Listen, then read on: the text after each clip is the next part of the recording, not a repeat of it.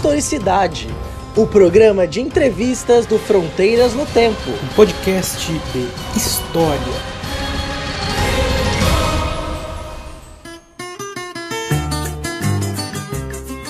Olá, meus amigos, minhas amigas, muito bem-vindos a mais um episódio do Historicidade, programa de entrevistas do Fronteiras no Tempo, um podcast de história. Aqui com vocês é o, está o Marcelo hoje, Marcelo Beraba, e nós vamos conversar neste episódio sobre família escrava com o professor doutor Jones Freire. Jones, que é também um amigo meu de longa data. Aí algum ouvinte pode falar assim: pô, Marcelo, você só entrevista amigo seu? Não, não é isso. É que meus amigos são excelentes pesquisadores. Essa que é a verdade. Jones, cara, que prazer reencontrá-lo aqui virtualmente e muito obrigado por aceitar participar aqui do nosso programa Historicidade. Marcelo, meu querido amigo Berabinha, todos e todas que estão nos ouvindo aí, eu queria, enfim, agradecer muito é, a oportunidade que o Fronteiras do Tempo está me dando, parabenizar por essa iniciativa, a você e ao CA, principalmente, e que tenha uma vida muito longa essa iniciativa de vocês aí, é, tem muito tempo que a gente não se fala, então te ver mesmo que seja assim virtualmente é sempre muito bom. Muito obrigado. Que bom, cara. Realmente, também pra gente é um prazer receber você aqui. Bom, e hoje nós vamos falar de um tema que é um tema que o, o Jones tem pesquisado a vida inteira, né? Então, já basicamente mais de duas décadas aí de trabalho, que é a questão é, da família escrava, a discussão de historiografia da escravidão, da qual ele é um dos principais especialistas do país, eu diria. O ouvinte deve estar se perguntando, né, por que né, a família escrava, qual que é a relação disso com os outros estudos, né? Talvez você nunca tenha parado para pensar o que significa entender as relações familiares dos é, das pessoas que foram escravizadas na história brasileira. E hoje a gente vai falar um pouco da importância disso. Né? Nós vamos tentar é, mostrar como os historiadores têm trabalhado, têm, se, têm tentado entender o cotidiano, a vida dos escravizados, as estratégias que eles tinham, as estratégias de, de sobrevivência, de resistência, de, de luta por liberdade é, que eles desenvolviam no seu dia a dia e inclusive através também da formação de laços familiares e afetivos, né, que poderiam garantir aí uma alguma forma menos pior de vida, né, porque dentro desse regime escravista é difícil imaginar, evidente, um, algum conforto, mas é, nós vamos falar sobre essa, esse indivíduo que muitas vezes, no senso comum, é visto como e como aquele que, que, que sofreu e que, que, não, que ficava ali passivo e, ou, ou, se, ou que só resistia quando se rebelava e saía para os quilombos. Nós vamos falar desse indivíduo que buscava sobreviver, que tinha autonomia, que, que, que interagia com o mundo à sua volta e formava é, laços familiares. Então, por isso é, é, muito importante a gente estudar e conhecer e, e é muito bom que a gente tenha aqui então esse baita pesquisador que é o Jones Freire. Mas antes de até falar um pouco mais sobre o, o tema, é, é, importante dizer, e eu esqueci, né, que o Jones é professor da Universidade Federal Fluminense. Né, ele está trabalhando lá no programa de pós-graduação, mas ele também foi professor do programa de pós-graduação em História do Brasil da Universidade Salgado de Oliveira. Uhum. Atualmente ele é pesquisador da rede de grupos de pesquisa escravidão e mestiçagens do Centro de Estudo do 800 e do História Econômica Quantitativa e Social. Ele tem trabalhado com História do Brasil, Colônia, Império, especialmente nos temas sociedades escravistas, demografia e economia da escravidão. Eu queria, ah, além de tudo, o Jones também é o pai da Sofia, né? que, é, que é, o principal. É o principal. E, Jones, eu queria que você contasse para o nosso ouvinte aqui um pouco da sua trajetória, como é que você chegou nesse tema né, eh, de estudos que é que você tem desenvolvendo aí ao longo dos anos? Bom, Marcelo, eu sou graduado em História pela Universidade Federal de Ouro Preto, né, onde eu comecei os meus estudos, é, e foi lá que eu comecei a pensar, não necessariamente na família escrava, mas fui ao longo do curso é, fazendo disciplinas com professores maravilhosos e tendo a possibilidade de pesquisar e ter aula em muitos arquivos, isso foi abrindo um horizonte novo para mim. Né, Ouro Preto e Mariana, por conta enfim, de uma série de, de questões, né, por serem cidades muito antigas, tem muitos arquivos, então você tem uma preservação bastante importante na Casa dos Contos, na Casa Setecentista, nos arquivos paroquiais. E lá a gente tinha muita oportunidade de cursar essas disciplinas, metade na sala de aula e metade nos arquivos. E foi indo aos arquivos, né, e obviamente lendo a bibliografia, que eu fui despertando essa vontade de estudar a escravidão. Né? A primeira coisa era a escravidão, que é algo muito amplo, enfim. E aí eu fui recortando, recortando, e a questão, as questões relativas à família foram aparecendo. Né? Elas foram aparecendo, eu fui vinculando alguns grupos de pesquisa, tive um professor muito importante é, na minha formação, que foi o professor Angelo Alves Carrara, atualmente na Universidade Federal de Juiz de Fora, e travando é, conhecimento com essas questões de escravidão. Quando eu concluí a graduação em Ouro Preto, surgiu nas minhas mãos o livro Na Senzala, Uma Flor, do Robert Lenz, que é aí um dos principais livros sobre essa temática da família escrava. Né? Eu já tinha essa tradição de pesquisa e decidi fazer uma pesquisa de mestrado, tentar o um mestrado é, estudando uma localidade na zona da Mata Mineira, né? a antiga freguesia do Senhor Bom Jesus do Rio Pardo, atual cidade de Argirita. Escrevi o projeto e aí fui tentar o mestrado na Unesp Franca. Fui aprovado no mesmo ano que você, Flávio Saldanha, outro grande historiador, Tasso Frank. Fiz o mestrado. foram entrevistados aqui também. Exatamente, exatamente. E aí fiz o mestrado lá, é, terminei, sob orientação da professora Maria Aparecida Souza Lopes. Foi um outro grande aprendizado lá. E aí fui fazer o doutorado em História na Unicamp, né, também é, sobre a família escrava, e aí com a orientação do professor Robert Lenz, é, que foi assim é, um trabalho mais denso mesmo sobre as relações familiares, né, pensar a família mesmo. Posteriormente a isso, é, eu fiz é, meu pós-doutorado na FMG sobre a supervisão do professor Eduardo França Paiva, onde eu estava é, tentando é, articular a família e outras questões relativas às mestiçagens, enfim, e outras questões que iam passando naquele momento. Então foi isso, é a leitura com as fontes, esse convívio com as disciplinas e com os arquivos que foi me motivando a, a funilar o que eu queria pensar dentro da escravidão. E aí surgiu a família escrava que nunca mais abandonou. É, eu acho interessante você falar isso dos arquivos, porque é uma coisa que acompanha. Bom, eu me acompanha é, na, na, na, minha formação também. Eu tenho, eu tento passar isso para os meus alunos, que é aquela coisa do o historiador de formação ele tem que, dependente da área, ir pro arquivo e ver como que é essa coisa do historiador de gabinete, ficar ali lendo documento antigo, né? Não, não, historiador, os ouvintes aí, não é só isso. O historiador pesquisa presente, pesquisa é, questões é, culturais e pode usar todo tipo de fonte, né? Então, é, é, são muitas possibilidades, né? Mas essa também do arquivo eu acho que é, é, é, é difícil, porque é tudo manuscrito, mas é, mas é muito bom e importante também, né? E eu diria que é até divertido, mas talvez a gente é que seja um pouco maluco, mas enfim, né? Concordo. Mas, é... pois é, concorda. É, mas, Jones, e que tipo de, de, de material que você encontrava aí no arquivo que te ajudava a conhecer a família? Mas antes, eu queria que você falasse até assim, por que essas relações familiares, né? É, despertaram sua atenção.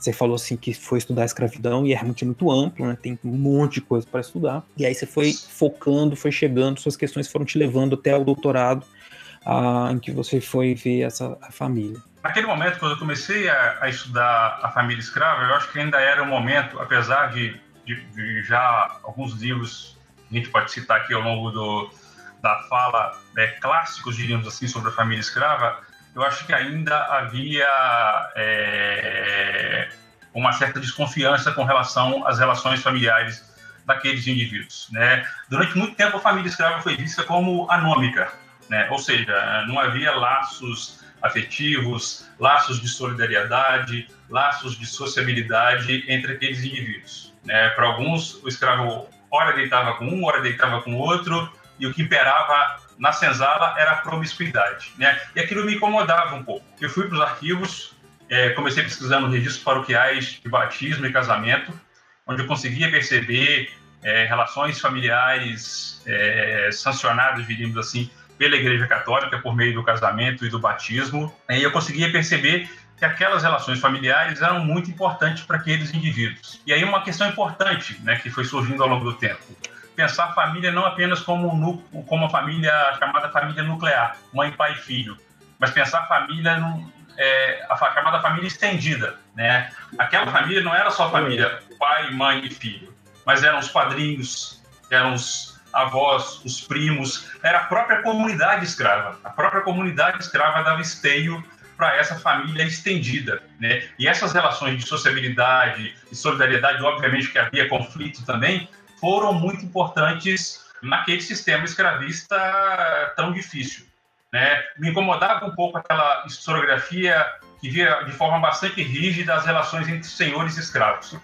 Né? Você tem o escravo que, ora, como você disse, é herói ou vítima, né? mas que é sempre objeto dos seus senhores. Né? Uhum. Era a passividade absoluta versus a agressividade cega. Né? Uhum. Acho que um livro interessante para poder pensar isso é o Negociação e Conflito do professor João José Reis né? Uhum. e do Eduardo Silva, né? que mostram justamente isso. Né? O escravo não era nem só pai João e não era só zumbi. Né? Uhum. É, havia negociação e havia conflito. Né? Uhum. E a negociação era muito importante. Quando a negociação falhava, é aí que se ia para o conflito. Então, uhum. acho que isso é um ponto importante para poder entender. E eu também, é, sobretudo no Unicamp, mas não só, é, eu travei muito contato com uma historiografia que via aqueles indivíduos enquanto agentes históricos no processo no qual eles estavam inseridos. Perfeito. Eles eram protagonistas também no, no, naquele sistema escravista. Né? Uhum. Isso não significa dizer que eles eram a parte mais forte da contenda. Não eram, até porque, por força de lei, eles eram mercadoria e pertenciam a outra pessoa. Né? Mas havia possibilidade deles terem relações familiares, comprarem alforria, é, eventualmente vender mandioca na feira, etc, etc e tal. Então isso é, chamava minha atenção e eu achava que a família era um núcleo bastante importante. Essa família estendida era muito importante para pensar as relações de sociabilidade, de solidariedade, as relações comunitárias. Né? As experiências que esses indivíduos tinham eram muito importantes, tá? E aí, uma questão importante que eu sempre chamo a atenção para os alunos dizer isso, que eles eram agentes históricos, que eles eram protagonistas, não significa dizer que estamos falando de uma escravidão branda ou benevolente. Eu ia falar é, exatamente. Não se trata disso. É uma, outra. É, é uma outra perspectiva. Escravidão é escravidão, ponto. Uhum. Né? Então, Perfeito. mas é uma outra perspectiva, é de ver que aqueles indivíduos também eram protagonistas nos sistemas nos quais eles estavam inseridos. Perfeito. Né? Então, esse era um ponto que me chamava a atenção e eu achava que a família era importante para isso. Quer dizer, mesmo eles estando numa posição subjugada juridicamente, né? Exatamente. Eles tinham, eles tinham todas as condições de ler o seu contexto e definir as estratégias. Olha, é. eu posso fazer para conseguir isso, para conseguir aquilo. E, e Exatamente. Essa... Existiam as pequenas e as grandes conquistas do dia a dia. Né? Então, Exatamente. esse é um ponto importante. Né? E esses caras resistiam a se tornar meras engrenagens daquele sistema escravista. Né? Então, esse é um ponto importante que me chamava a atenção. Então, é entrada nos arquivos, vendo as fontes e essa historiografia que me chegava de uma perspectiva, do, numa perspectiva pelo incômodo, né? porque, é, teoricamente, imperava a anomia, a promiscuidade entre os escravos, e, em outro sentido, essa outra historiografia, é, sobretudo, sobretudo baseada em Thompson, né, que via nesses indivíduos aí agentes históricos, protagonistas no, no, no sistema onde eles estavam inseridos. Né? Então, esse é um ponto importante. Né? Quer dizer, ao lado da violência, o que a gente nota é que também havia negociação. É, porque se esses caras, quer dizer, se eles estavam ali, né, no seu, no seu dia a dia, é, é, isso que você falou é importante. Eles sofriam uma série de restrições, limitações e ameaças de violência a todo momento, né? Mas a própria é, própria maneira como essa violência se administrada era também parte de uma possibilidade de negociação. Quer dizer, olha, existia um limite para isso, né? Porque o, o senhor, os capatazes, eles tinham noção de que se eles for, a quantidade de trabalho que eles podiam impor no dia a dia. Exatamente. Né? Tudo isso. isso. Os indivíduos eram agentes históricos. Eles tinham dimensão é, até onde é, essa agressividade podia chegar e até onde ela não podia ultrapassar. É, Por é exemplo, romper essas relações familiares muitas vezes causou atritos muito importantes entre esses escravos, os seus senhores, ou os capatazes. Sim, né? porque, então. É, porque às vezes também você tem tinha, você tinha situações, é, uma historiografia mais tradicional, que é pensar, não, não tão, mas a, a primeira questão é você pensar na família, né? É pensar assim, ah, o senhor que criava a família como uma forma de, de, de, de manter aqueles indivíduos é, mais presos à terra, mais acalm, calmos, né? Então, às vezes uhum. pensava. É, a gente de, de, demora um pouco tempo, o ouvinte às vezes é, pode ficar. não entender esse processo de, de raciocínio, porque às vezes é aquela coisa de você construir uma uma interpretação do passado, tentando observar as possibilidades de todos esses indivíduos que estão ali, do senhor e do escravo. Quer dizer, não é o senhor que tem todo o pleno domínio sobre a situação. Exatamente. E aí você tocou num ponto importante, porque, quer dizer, é, é, e aí eu deveria ter falado isso antes, mas você tem uma historiografia que na verdade não é, não é, não é mais, não é, não, não são trabalhos feitos apenas por historiadores, mas por cientistas sociais, desde a década de 20, mostrando, batendo na tecla da anomia, da promiscuidade, etc, etc. Desde Florestan Fernandes é, até Emílio Viotti, Fernando Henrique Cardoso, essa tecla da passividade, da anomia, da falta de laços na senzala. E aí, a partir da década de 70, né, de 1970, 70 e pouco, você começa no Brasil né, os historiadores, os cientistas sociais, ir aos arquivos, e aí esse Sim. é um ponto importante, a verificar as fontes, e ver, peraí, tem, é, é só promiscuidade mesmo? É, é, é, ora a escrava deita com um, ora ela deita com outro, né? O pai não era uma figura presente na vida daquelas crianças, e a historiografia começa a mostrar, né? E aí é uma questão, uma outra questão importante, né? Quer dizer, é, são cientistas sociais, historiadores, sociólogos, antropólogos no Brasil trabalhando com esse tema e, simultaneamente, muito próximo, é, esses mesmos cientistas sociais fazendo as mesmas perguntas nos Estados Unidos. Ah, foi. Então, o movimento né? Científico um movimento muito similar, porque lá ah. também havia essa ideia da promiscuidade, da anomia. Quer dizer, mais ou menos na década de 70, esses caras aqui e lá estão discutindo, estão se lendo e começam aí a, a promover um, uma renovação historiográfica. Né? Uhum. Não só sobre a família, a gente está falando da família aqui hoje, mas em diversos aspectos dessas sociedades escravistas. Por que eu uso o termo sociedades escravistas? Porque no Brasil, é, dizer, a escravidão é a espinha dorsal. É a espinha dorsal. Mas eu não posso te dizer que na década de 30 do século XIX, a escravidão no Rio de Janeiro é a mesma escravidão no Recife há certas especificidades, né? Então, a escravidão é a coluna, né, a espinha dorsal do sistema, mas se nota aqui e acolá, dependendo do recorte geográfico, do recorte cronológico, certas especificidades. Sim. E até por isso, é, eu acho que uma questão importante para os jovens historiadores, enfim, estudantes do tema, a ideia de, de, de, de, de, comparação entre, entre recortes geográficos e cronológicos para poder pensar essas questões. Né? Hoje, cada vez mais, a gente tem essa história conectada, para alguns, história comparada. Né? Quer dizer, como é que é a família escrava aqui e como é que a gente pode pensar a família escrava em Cuba no mesmo. Quais as semelhanças, quais as diferenças. Né? Então, esse é um ponto importante tem essa coisa do, do, do, mundo atlântico, né? Quer dizer, das, das várias é, ligações dos, desses desses indivíduos que estão na Bahia, estão no Rio de Janeiro, estão no Pará, estão no Rio Grande do Sul, estão em Cuba, estão no sul dos Estados Unidos, e eles, às vezes, o mesmo indivíduo vinha parar por aqui, voltava, quer dizer, as tradições vão passando, as, as informações, é, isso é muito interessante. É um Exatamente. Muito Acho que a grande questão é pensar como aqueles indivíduos sobreviveram à escravidão. Exato. Um sistema é. cruel, terrível. E aí, quando você pensa esses indivíduos, protagonistas históricos, protagonistas né, naquele cotidiano, né, com suas experiências, suas estratégias, né, é, abre-se um novo, uma nova dimensão para poder pensar a escravidão. E aí, de novo, não é uma escravidão branda ou benevolente. É uma outra perspectiva de análise. Cara, isso, isso aí que você está falando é importante, porque é uma coisa que a gente bate muito na tecla aqui no nosso nossos programas, que é para os nossos ouvintes entenderem o que, que os historiadores fazem, porque hoje em dia na a história ela foi colocada num debate público do bem contra o mal. Ah, é, é 880, os historiadores tudo comunista, esquerdista e tal. E não é assim que funciona a história e a ciência, né? O, o, o, Jones agora acabou de dizer, olha, você tinha uma historiografia que falava da promiscuidade, ou falava do escravo ou sempre ou passivo ou revolucionário. E não, é, existe um, um, um, indivíduo que viveu ali no passado que ele não era nenhum nem outro. Ou que ele era passivo em algum momento e revolucionário em outro, mesmo a mesma uhum. pessoa. Então é esse tipo de, de raciocínio que os historiadores fazem para construir uma interpretação, para construir uma, uma, narrativa do passado. Uma, um, é. uma, e aí, ponto importante, a hum. passividade hum. também é resistência. Também, exato. Né? Ao, invés de, ao invés de colher três sacas de, de café, eu vou colher uma. Uma só, exato. Exato. Entendeu? Então, uhum. tá, esses, esses, eram indivíduos com, com, com, uma experiência muito grande, com estratégia, com astúcia.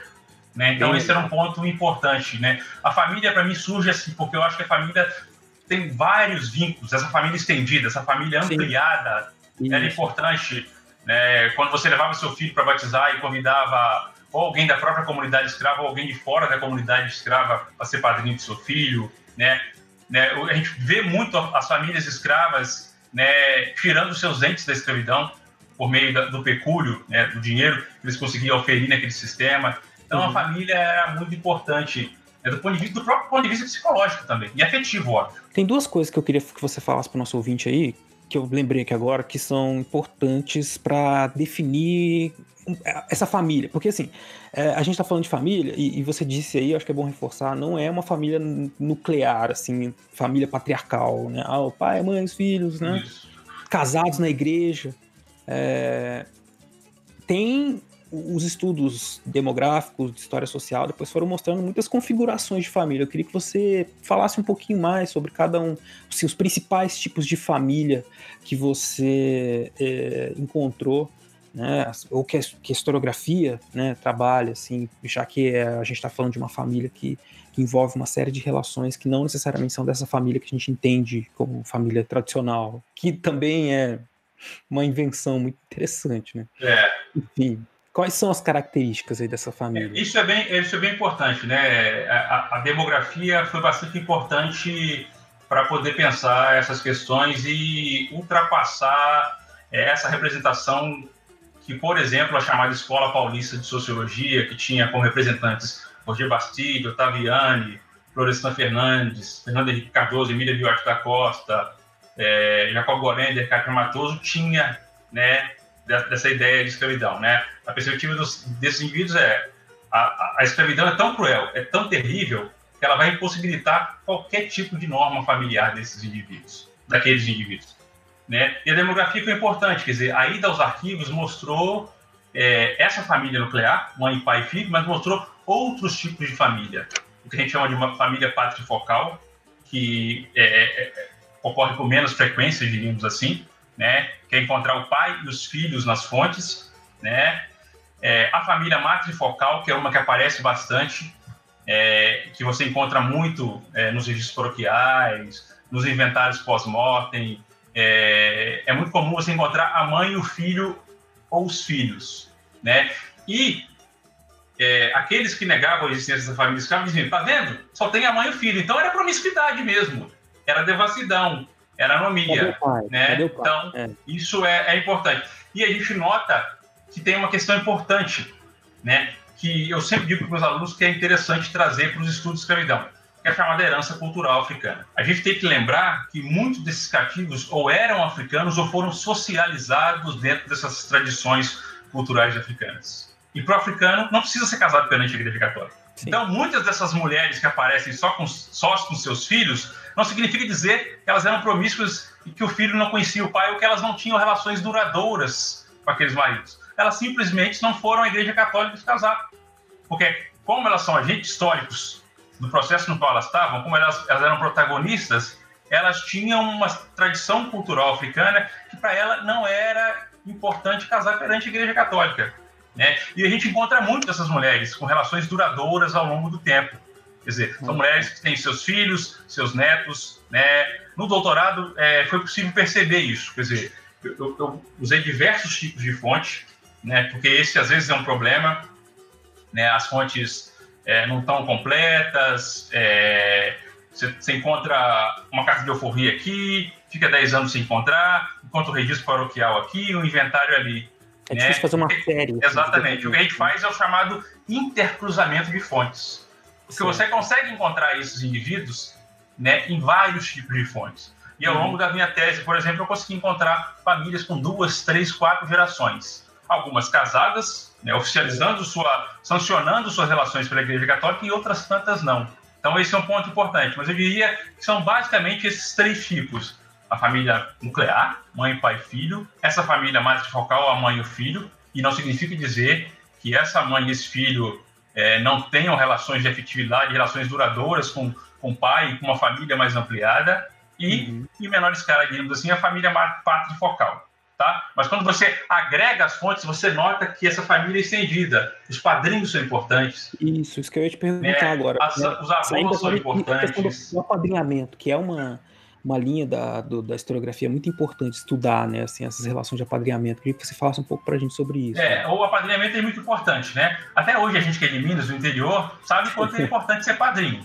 Você não convida qualquer um para ser padrinho, e quando você convida alguém para ser padrinho, ele vai ser padrinho mesmo. Ele vai estar lá. Pai. É. é exatamente. E é, e é, isso dentro dessas relações. Uhum. É, ele, o apadrinhamento era algo muito importante, ele extrapolava a Igreja Católica. Vira exatamente, parente, exatamente, é, parente. É o pai espiritual. Uhum. Né? Se faltar o pai carnal, quem vai cuidar daquela criança na comunidade escrava, né, ou fora da comunidade escrava, é esse pai espiritual. Né? Quem confida sabe disso, quem aceita o padrinho sabe disso. E eles né? faziam esse apadrinhamento entre eles, escravizados, ou como é que, como é que funcionava isso para fora? Exatamente. Né? Então é importante pensar, né? Esse apadrinhamento ele extrapola a Igreja Católica. Ele se dá no cotidiano daqueles indivíduos. Uhum. Né? E aí ele se dá dentro da própria comunidade escrava e fora da comunidade escrava. Né? Então se encontra é, escravos convidando para serem padrinhos é, um escravo e uma pessoa livre, do seu filho, ou só escravos, ou só livres, né? Tá. Isso variava muito aí, de, a depender das estratégias, das redes de sociabilidade e de solidariedade que aqueles indivíduos tinham. Né? É muito comum você encontrar os padrinhos comprando a forrinha dos seus é, é, afiliados, ou seja, tirando aquele, aquele indivíduo da escravidão, é, é, é, comum você encontrar, é, em momentos de tensão, em momentos de quase violência dentro da comunidade, os pais recorrendo ao seu padrinho né, para interceder por ele, caso ele seja livre é, na justiça, ou ir conversar com o seu senhor, né, ou interceder por ele por algum motivo. Então, isso é importante pensar. Então, quer dizer, escolher, escolher um padrinho é, é uma estratégia no sentido de se proteger, proteger os seus descendentes, né? Exatamente. Né? Dentro uhum. desses padrinhos você encontra familiares, às vezes os, os escravos chamam os avós da criança para ser padrinho e tal, né? Eu não estou falando que é apenas uma, uma estratégia, eu não estou falando que não tem afetividade quando você escolhe um padrinho A ou B, uhum. mas também existe uma estratégia aí que pode ser muito importante no cotidiano dessas famílias. Entendi.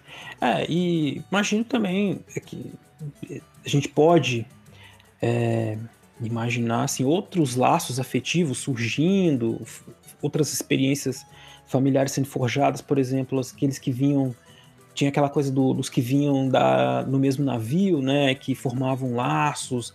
É, quer dizer, o indivíduo vinha para cá da África, ele perdia seus parentes, né, sanguíneos, perdia sua ligação com a terra e aí chegando aqui ele podia formar outras, outra, outros laços, né? Isso é muito importante para qualquer dúvida. ser humano, né? É, essa tradição africana é bastante importante, né? E esses laços, né? Os, os malungos, né? Esses Isso. malungos que, que, que, enfim, nessa travessia é, começam aí a tecer essas relações de sociabilidade, de solidariedade. É, essas tradições foram muito importantes na formação dessa família, dessa família estendida né, da uhum. comunidade escrava. Esse é um ponto importante, né? Esse termo comunidade escrava é importante para poder entender. E aí, de novo, Marcelo, não é que porque todo mundo é escravo que só tem sociabilidade e solidariedade. Obviamente que havia conflito também dentro dessas relações. Estou falando de seres humanos. Sim, né? sim. Então, esse é um ponto importante para poder entender também. Mas essa ideia da comunidade, dessas relações sociais é, que se estabelecem entre esses indivíduos, né? E entre esses indivíduos e também com livres e libertos. Né? Uhum. Então, isso é importante, ela não fica circunscrita é, as relações escravo para com escravo. Né? E a historiografia, hoje em dia, é, é, tem diversos trabalhos que você nota é, essas coisas com as quais a gente está falando aqui. É, então, isso é importante para poder pensar a formação dessa família. Hoje em dia, eu acho que é consenso.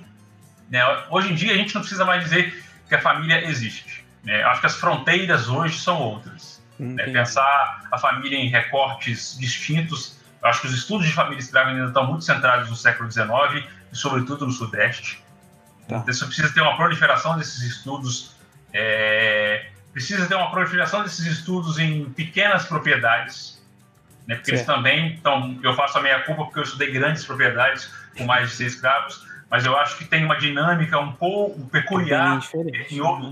né? É aquilo que a gente falou, né? Dependendo do recorte cronológico, dependendo do recorte geográfico. Né? Então, é, eu sempre incentivo os alunos a, a isso, a ir aos arquivos. Né? A gente sabe né, que às vezes o, o grande problema esbarra na, nas fontes, né? Encontrar essas fontes. Né? Mas, enfim, é, sair do Sudeste, sair das grandes posses para poder pensar essas relações. Né? Eu não, acho que não precisa mais provar que a família existe. Só a historiografia já provou. Mas é, é, romper algumas fronteiras aí. Né? É, é, eu acho que atualmente uma muito importante é pensar as relações familiares e as possibilidades de ocorrer.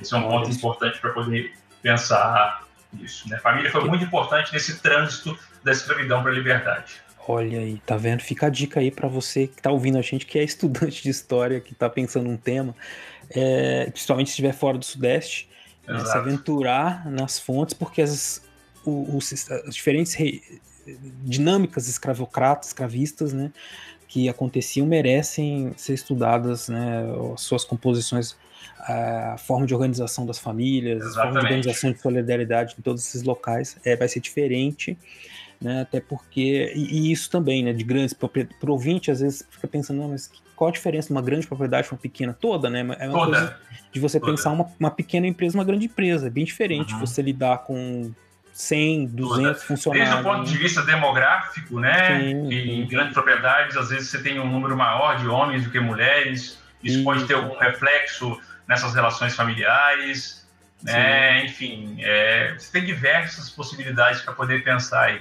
E aí tentar sempre fazer essas análises comparativas. Não precisa ser necessariamente com Cuba, com os Estados Unidos, mas a gente tem uma historiografia no Brasil que permite fazer essas comparações. E aí eu acho que reforça a ideia de sociedades escravistas.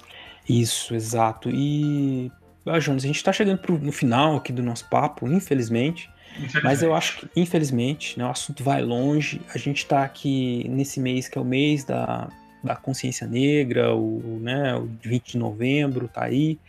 Uh, então é importante a gente trazer essa reflexão sobre o papel do negro né, na história brasileira. Né? Evidentemente, quando a gente estuda o regime escravista, a gente está passando por, por esses indivíduos que, que, lutaram e que resistiram e que sobreviveram, né? Porque, Exato. querendo ou não, sobreviveram, sobrevivemos né, a tudo isso. E então uma reflexão importante da, da, sobre a autonomia, né? sobre as possibilidades Sim. de ação e reação que, que esses escravizados têm. Tiveram, né? Que, que, que pode servir, que serve né, de inspiração para a gente continuar reconstruindo essa história né, e repensando o, esses, os sentidos desse passado para o presente. Eu queria que você fizesse as suas considerações finais né, é, sobre o tema, sobre a conversa e falasse o que mais você quiser que estiver aí no seu coração. Bom, Marcelo, é, assim, acho que outro ponto importante, talvez se eu pudesse dar de dica, é uhum. tentar é, é, o estudo também dessas famílias no pós-abolição. Acho que ainda falta isso ainda. Apesar de um número importante de trabalhos, Perfeito, bem lembrado. É, demanda no pós-abolição. Tem como, o que eu indico para os alunos é ir aos arquivos, tentar encontrar essas famílias numa gama de fontes e perseguir essas famílias ao longo do tempo para poder, enfim, avançar né, certas fronteiras dos estudos é, da família. E a família ela pode te levar a diversos outros temas dentro desse, dessa grande abordagem que é a escravidão. Você pode pensar a alforria, você pode pensar o chamado parentesco espiritual, você pode pensar o conflito necessariamente dizendo, você pode pensar uma série de estratégias. Né? Então, acho que isso é um ponto importante. Eu acho que é um tema muito importante, é, como, como eu disse para vocês, é, que tem passado por essa renovação historiográfica ainda. Quer dizer, não precisa mais dizer que existe, mas é, você tem um número importante aí para poder pensar esses indivíduos. Né? E, e pensar uma outra chave importante também, pensar a escravidão como trabalho. Escravidão é trabalho, só que é trabalho compulsório. Exato. Então, é aquela dicotomia de trabalho livre e escravidão, na verdade é uma dicotomia de trabalho compulsório e trabalho livre. Uhum. Né? É, eu e a professora Carolina Carulo estamos lançando um livro eu acho que tem tudo a ver com essas coisas que você disse aí, com, enfim, é, o mês da consciência negra que começa agora, né, que é um livro que está no forno, está para ser lançado, que se chama Raça, Gênero e Classe trabalhadores, trabalhadoras livres, escravizados e escravizadas no Brasil. É, não é um livro necessariamente sobre a família escrava, mas ele nasce também de uma discussão sobre a família escrava e sobre diversos aspectos que essa família escrava vinha demonstrando, sobretudo para mim e um pouco para ela também, que tem trabalhado muito com as amas de leite, com as questões relativas à maternidade e não deixa de ser família. Né? E a gente tentando pensar essa questão do trabalho, né? O trabalho uhum. desses indivíduos. É, esse é um livro que está, sobretudo no século XIX, mas ele avança é, o período do pós-abolição e chega até a contemporaneidade, né, com o chamado trabalho análogo à escravidão, né, onde a gente tenta pensar é, é, esses, esses indivíduos, né, essas mulheres, esses homens, enquanto agentes históricos no processo no qual eles estavam inseridos, né, é, sem perder a perspectiva de que a escravidão era cruel para esses indivíduos, mas mostrar né, com uma série de artigos né, de diversos pontos do Brasil, né, com colegas de diversas localidades, mostrando o trabalho das amas de leite, é, é, enfim, o trabalho das domésticas no, no período mais contemporâneo, é, os africanos livres, é, as amas de leite, como eu disse, enfim, é bastante importante para poder pensar é, esse tema, sobretudo esse mês da consciência negra. Né? Não é à toa o título, raça, classe, raça, gênero e classe. Né? São três, três conceitos, diríamos assim, muito importantes para poder pensar é, ainda hoje é, esses é, homens e mulheres escravizados e livres é, no Império do Brasil no pós-abolição da contemporaneidade, né? A gente procura fazer, né, os autores procuram fazer reflexões, discussões é, aprofundadas com, né, sobre esses mundos do trabalho no Brasil ao longo desses 300 anos. Né? E nesse, trabalhadores. nesse sentido, é, desses trabalhadores nesses 300 anos. Então, nesse sentido, é muito importante pensar questões como gênero, raça e então, classe. Perfeito. Então, e esse livro vai sair novo quando? Previsão? A previsão é que em novembro já esteja nas bancas aí pela, pela editora Mauad. Mauad. Então procurem aí gênero. Não. É, raça. É, são três conceitos importantes. A ordem é, que eu esqueci, cara. Gênero, raça, gênero e classe. classe. Trabalhadores, trabalhadoras livres e escravizados escravizadas no Brasil. Você também tem a sua tese, né, publicada Exatamente. Que é, é, fala pra gente o título aí. É sobre a família escrava, escravidão e família escrava na zona da Mata Mineira oitocentista. Perfeito. É, então. Tem para comprar é, um ainda trabalho sobre aí as nossas, nossa querida Minas Gerais, Minas lá Gerais. na zona da Mata, estudei Juiz de Fora no doutorado. Perfeito. Pensando especificamente a questão da família, e, enfim, e aí é, é, o estudo do doutorado foi redundando em outras chaves de leitura, em outras outras pesquisas. Uma coisa vai chamando a outra. É, nunca tem fim, né? A gente nunca consegue parar. Exatamente. Mas que bom, cara. É, eu espero que os ouvintes, eu tenho certeza que os ouvintes, na verdade, puderam conhecer e, e sentir a sua empolgação com o tema, é, puderam perceber o quanto ele é importante, né? O quanto as suas pesquisas têm contribuído para que a gente possa conhecer melhor aí o cotidiano desses é, homens e mulheres que trabalharam e sofreram e lutaram, enfim, viveram aí por tanto tempo né, na história é, do Brasil. E foram protagonistas. Protagonistas, né, da sua própria históricos. Sua própria história. Perfeito. Eu queria agradecer, cara, a sua disponibilidade, sua participação aqui hoje e deixar aí o convite para no futuro a gente voltar a conversar sobre outros temas e dizer que foi um prazer, cara, inenarrável conversar contigo. Eu queria ficar mais três horas aqui. Eu, espero que a gente se encontre pessoalmente em breve para poder estender essa conversa sem limites de tempo. Muito bom, muito obrigado, viu, Jones? Sem dúvida, sou eu que agradeço e, enfim, espero que o papo possa ajudar o público acadêmico e não acadêmico a entender um pouco dessas questões é, sobre escravidão, enfim, livro que falou hoje sobre família, mas tenho certeza que vocês ainda vão fazer vários é, podcasts aí com outros temas uhum. e para mim foi fundamental te, te, reencontrar. Espero que a gente se veja em breve e, e continue conversando. Estou à disposição Sim. de vocês para a gente conversar sobre mais sobre essas questões relativas à escravidão, enfim, raça, Maravilha. gênero e classe. E é um, sempre um prazer. Muito obrigado. E muito obrigado a vocês também, mas ouvintes não vão embora que tem mais uns recadinhos aí antes do final. Até já.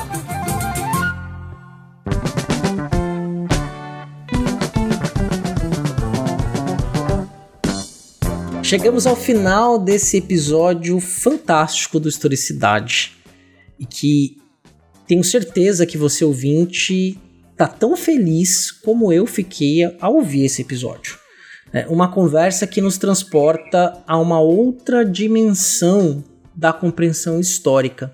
E Beraba, foi muito bacana essa conversa que vocês tiveram, né, para as pessoas poderem perceber que quando a gente fala desses seres humanos que estavam sob a condição de escravizados, as resistências, as formas de afetividade, elas eram intensas né? E se deram de várias formas, né? Exatamente, cara. Realmente, olha, eu gostei muito de entrevistar também o Jones, que é isso, como eu disse no começo do episódio, um dos maiores especialistas aí, atualmente no Brasil na, no estudo da família escrava, né? que está ali no atuando no programa de pós-graduação da Universidade Federal Fluminense, que é, é reconhecidamente assim, um dos mais importantes também do país.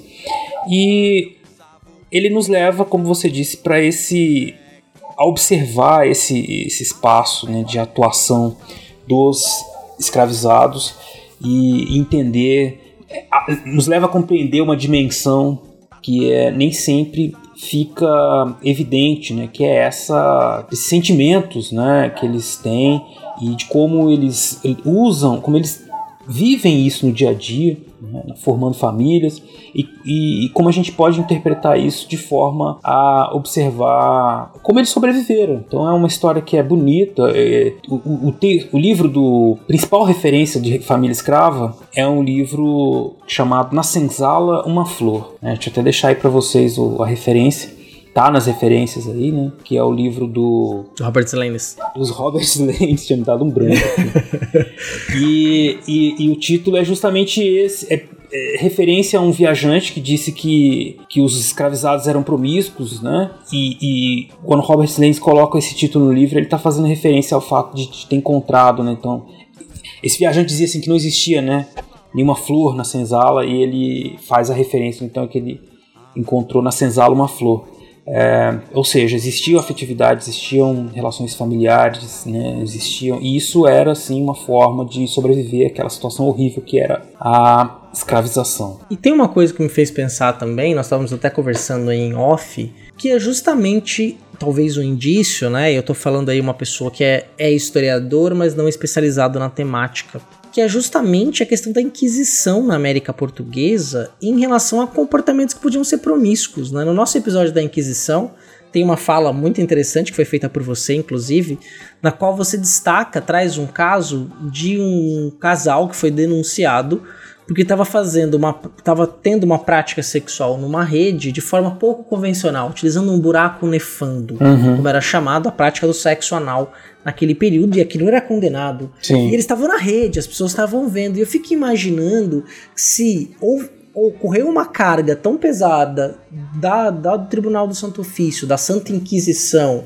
é, em relação aos indígenas, eu acho que eles não iam deixar os escravizados em paz nesse sentido. É, é o, existia a preocupação Mas aí o escravizado ele tem aquela questão de que ele era propriedade e sempre houve uma dificuldade muito grande nessa interferência do, da, vamos dizer assim, do, de poderes externos né, nessa relação. É, o que fica assim a imagem que é pregada né, de que os escravizados eram promíscuos acaba sendo muito fruto também dessa visão é, negativa que eles tinham de todos os comportamentos deles, né, e de vê-los assim como, como, não humanos, né. E o que a pesquisa do Jones mostra é que justamente eles estavam eles se casavam, havia, como a igreja incentivava que os senhores casassem, né, não deixassem viver em pecado lá os seus escravizados, então eles usavam né, dessa, dessa possibilidade de, de casá-los como uma estratégia para conseguir, digamos, algum comportamento mais passivo ali dentro da, das, da, das senzalas, e por parte dos escravizados conseguir uma vida um pouco menos pior, né, como eu falei lá no episódio. Então ele casava, tinha filhos, alguma segurança para continuar vivendo, mas isso, claro, sem deixar de almejar a liberdade, enfim, o que era o maior, é, digamos, sonho né, de qualquer um. Sim, podemos imaginar, sim, não tem como fugir disso. E muito provavelmente, se aí é uma hipótese apenas, se houvesse essas relações promíscuas, tais qual foram colocados para esse viajante que se espalhou né? E aí, quando o Jones fala que os estudos vão procurar, e ele se incomodava também com isso, foi a questão de pesquisa dele,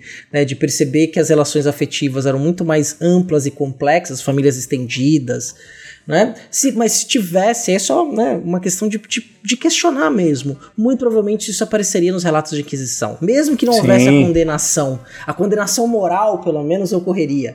É, teria Sim. alguma questão de falar que ah, os escravizados vivem é, sobre um regime de promiscuidade, longe do cristianismo, embora a ética, a, loja, a lógica sexual era muito diferente no século XVI, XVII, mas talvez seria um tema para um outro episódio, né?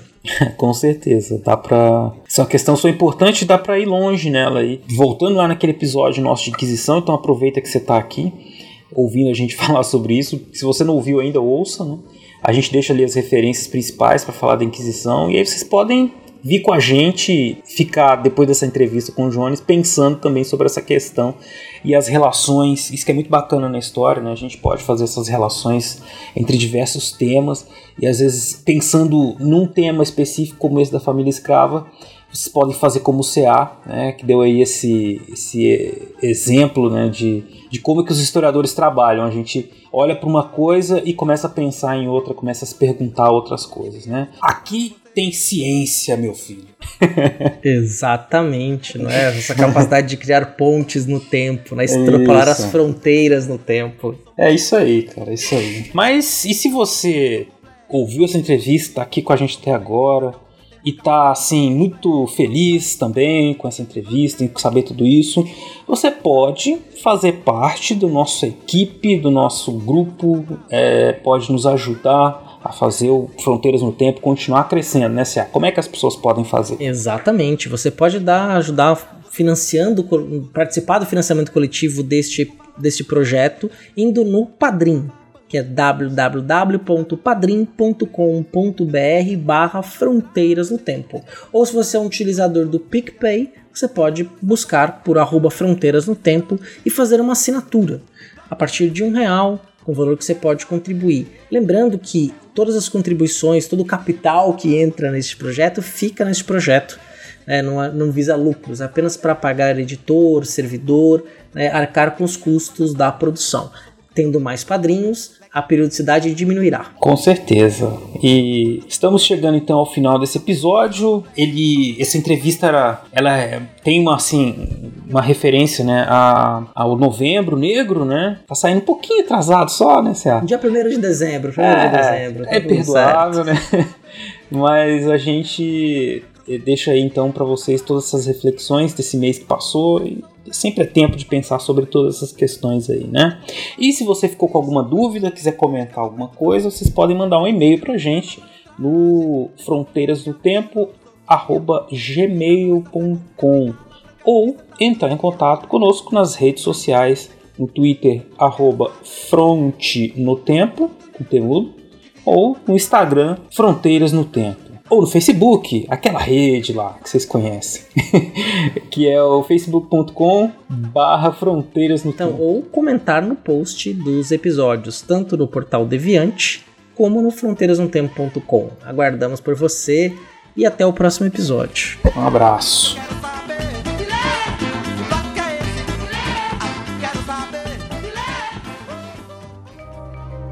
Este programa foi produzido por Mentes Deviantes deviante.com.br.